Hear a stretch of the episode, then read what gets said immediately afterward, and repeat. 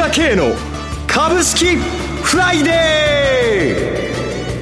ー。この番組はアセットマネジメント朝倉の提供でお送りします。皆さんおはようございます。進行役の浜田節子です。朝倉慶の株式フライデー。今日も株式投資をする上で重要となる注目ポイント取り上げてまいります。パーソナリティは、アセットマネジメント朝倉代表取締役で、経済アナリストの朝倉圭さんです。朝倉さん、おはようございます。おはようございます。よろしくお願いいたします。ますさて、昨日まで東京市場3日連続高となっておりますが。すごいですね。すね本当に予想以上にやっぱり強いですよね。はい。えーまあ、私もあの S q に向けてかなり強引に上げてきたんで、少し調整かなと見てましたけれども、はいほとんど調整しないということなんで、おそらく、まあ、海外投資家としては、ここの月末にドコモのね、お金が4兆円出てくることとか、配当金の、まあ、再投資もあるんで、下げないなっていうのも、まあ、計算した上で、あの時点でこういうふうに買ってきたのかもしれませんね。それで、ここで、まあ、新たに分かってきたことっていうのは、本当にまあ、私も前からずっと言ってますけれども、はい本当売り物がなくなってきちゃってるんですよ。売り物が薄いと。ええー、もうだからこう、今まで海外投資家ね、今年9兆円売ったわけですけども、はい、それでも上がってきた相場なんで、もう圧倒的に強いんですよ。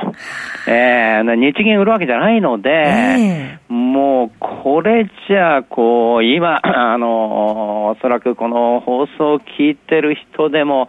乗れてる人の方が少ないかもしれませんね。多くの投資家がもう、どうしたらいいだろうというふうに思いながら、この相場を見ているかもしれませんね。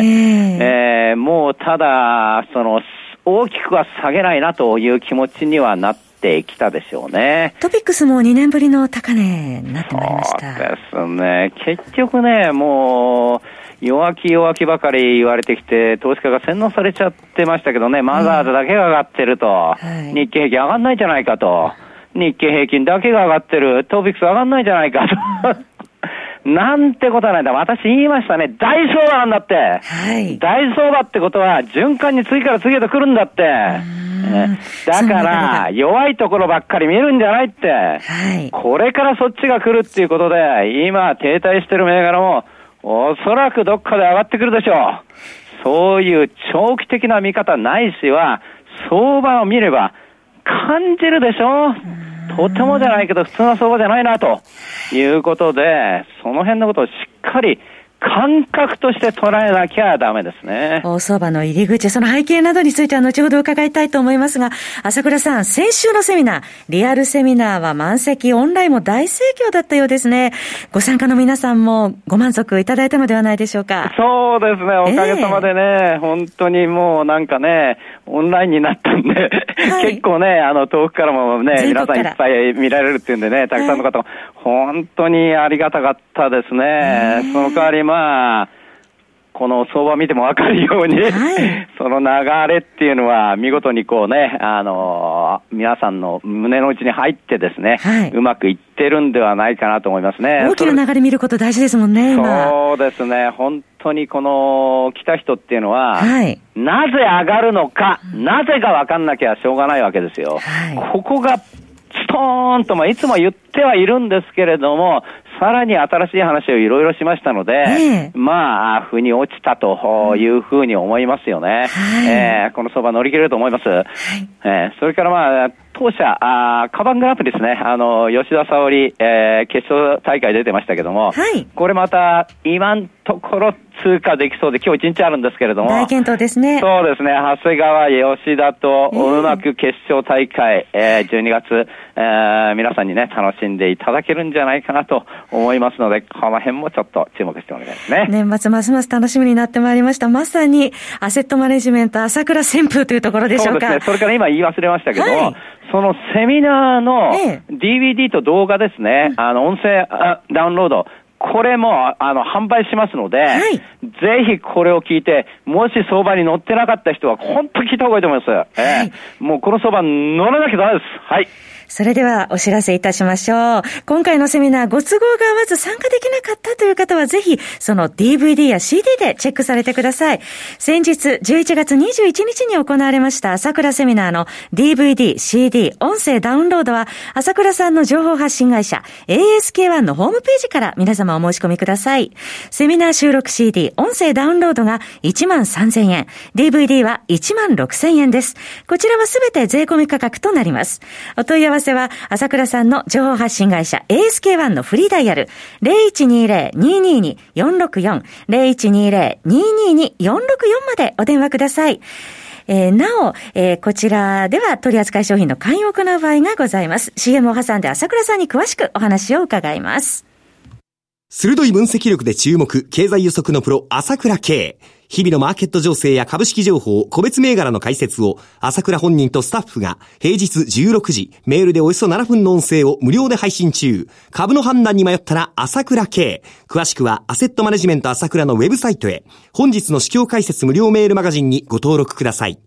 アセットマネジメント朝倉は、証券取引、金銭有価証券の予託、貸付行為は行っておりません。また、情報提供する金融商品の取引では、相場変動などにより損失を生じる恐れがあります。取引説明書、契約締結前交付書面などを十分にお読みいただき、ご理解の上お取引ください。金融商品仲介業者登録、関東財務局長金中第605号。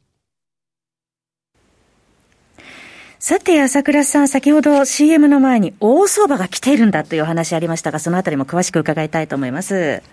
本当ですよね、もうやっぱりこの感覚でも感じると思うんですね、普通じゃないなっていうのはね、感覚を持ってると思うんですよね。はい、まあ乗れてないっていうか、もう、斜めで見ちゃダメなんですよね。素直に、だから言いましたね、コロナ前とコロナ後で株価の位置が違うんだってことで、はい、これ時代が変わるからこういうことが起きてるんですよ。うん、そのことは素直に受け止めなきゃダメなんですけれども、はい、例えば今でもね、あの、世の中の多くはね、なんで株が上がってんだと、うん、コロナでこんなにどんどんどんどん世界中でひどくなってるじゃないかとね、それは事実なんですよね。はい、だけど私も先週も言いましたけども、うんどう考えてもコロナも最終局面だろうということなんですね。いや、これ今回、トランプさんが今日話してましたけども、はい、来週か再来週、来週、ないしは再来週にワクチン接種が始まると言ってるわけなんですけれども、はい、95%の有効率ですよ。はい。インフルエンザワクチン考えてくださいよ。せいぜい7割かそこいらでしょ ?95% ってことは100%ですよ、ほぼ。もう実用化がね、ほぼ間違いないというところまで来てます。打った人は全然大丈夫になっていくんですよ、次から次へと。はい、まずは医療関係者から打っていくけども、うん、その波がどんどんどんどん広がっていくんだから。はいこれは強烈だと思いますよ。それに朝倉さん、ワクチンまだ配布されてないにもかかわらず、アメリカの景気見ててもすでに5年ぶりの高水準まで回復ですもんね。そういうことなんですよ。もうその辺のところ読んでるわけですよね。しかも、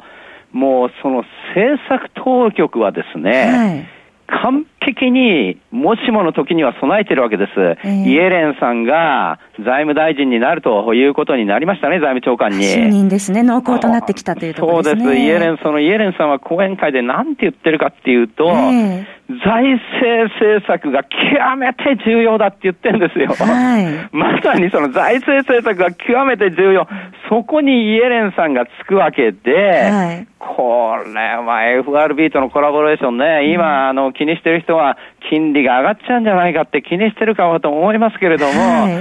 い、上げてきゃしないって、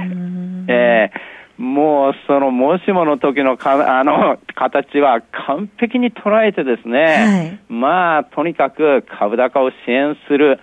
その流れを崩さないという形はですね、はい、何も FRB だけじゃなくて、ラガルドさんも言ってますね。もう何らかの手は打つということを言ってるわけだから。ヨーロッパでも ECB でも。そうです。もう確実に12月、ECB は緩和するでしょうから、金融。ええー、もうそういったね、もう危機に対しての、もう、もう万全の体制というのができながらワクチンが出てくるということで、はい、まさにちょうど明るいところに来るということなわけですよね、この流れっていうのはね。来週から12月になりますが。そうですね、はい、もうこれ相場勢いはおそらく止まらないでしょうね。しかも、信用なんかも回転が効いてくるという話に、えー、そういう形になってきましたよね。えーで、国内見るとね、今日のニュース出てきましたね、ドーム、三井不動産がね、東京ドームに TOB へというところで、TOB ということなんですけれども、はい、今回これだけ相場が強い背景の一つはね、やっぱり、ドコモが NTT にね、えー、買われたということで4兆円もの金をよく出したなと思いますけれども、えーまあ、こういう動きっていうのは次から次へと出てくるということの、まあ、一環としてまた今度は、えー、東京ドームの話も出てきたんですけれども、はい、まあ、私も そのずっと前から言ってたんですけども、例えばユニゾがいうふうにね、2000円から6000円まで乗って上場配信になりましたけども、はい、この時もユニゾ、八重洲の駅前の一番いいところに、えー、一番土地持ってんの、ユニゾだったわけですからね。はい。なんで時価総額が300億とか500億になっちゃうのって、うん、1000億以下ってありえないでしょっていうふうに言言ってたんですけれども、はい、株価が2000円になっちゃって、うん、その、まあ、あ全然全然時価総額ダメだったのが、これだけの、あれで、ああの、大相場出たんですけれども、ドコモもこれでそうなんですけれども、ドームもね、みんな東京ドームのこと知ってるじゃないですか。で、東京ドームだって、東京のど真ん中、水道橋のあのど真ん中にあれだけの土地を持ってるんですよ。えー、あれが1000億以下ってありえないじゃないですか。買収総額1000億円規模になる可能性というね、報じられてますもんね。そうですよ。えー、当たり前なんですよ、それ。あれが1000億以下で買えてるっていうのが今なんだから、だから今、株が高い高いって言ってるじゃないですか、みんな。はい、どこが高いの？こんな株ばっかり。日本中には山ほどまだそんな株が山ほどあるんですよ。それが一つ一つ出てきてるだけの話で、PBR1 倍割れの株が山ほどあるんだから、えー、もっとやり方変えたり、資本効率変えたり、いろんなことをすればですね、化けるような会社ばっかり、山ほどあるわけです。えー、それを虎視眈々と狙ってる連中がいて、もう株も買ってるし、いろんな計画がやっぱり出てくるわけですよ。それがこういうふうな相場を突如バンバンバンバンっていうふうに作ってくるわけなんですよね。はい、そういう根本的な流れ、根本的な流れ、この相場になってきましたね。ないしは日本株はまだまだ、そうだな、気づいてみれば本当に安かったんだなという、その自分の足元、アメリカ株じゃなくて日本株の足元、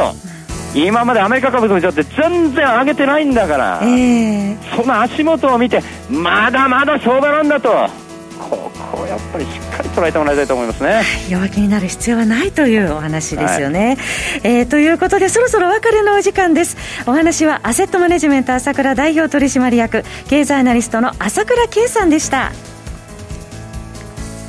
私朝倉慶が代表を務めますアセットマネジメント朝倉では SBI 証券楽天証券ウェルスナビの口座開設業務を行っています。私のホームページから口座開設をしていただくと週2回無料で銘柄情報を提供するサービスがあります。ぜひご利用ください。それでは今日は週末金曜日頑張っていきましょう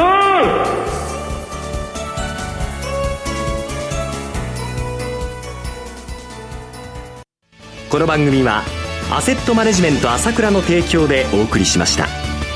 最終的な投資判断は皆様ご自身でなさってください。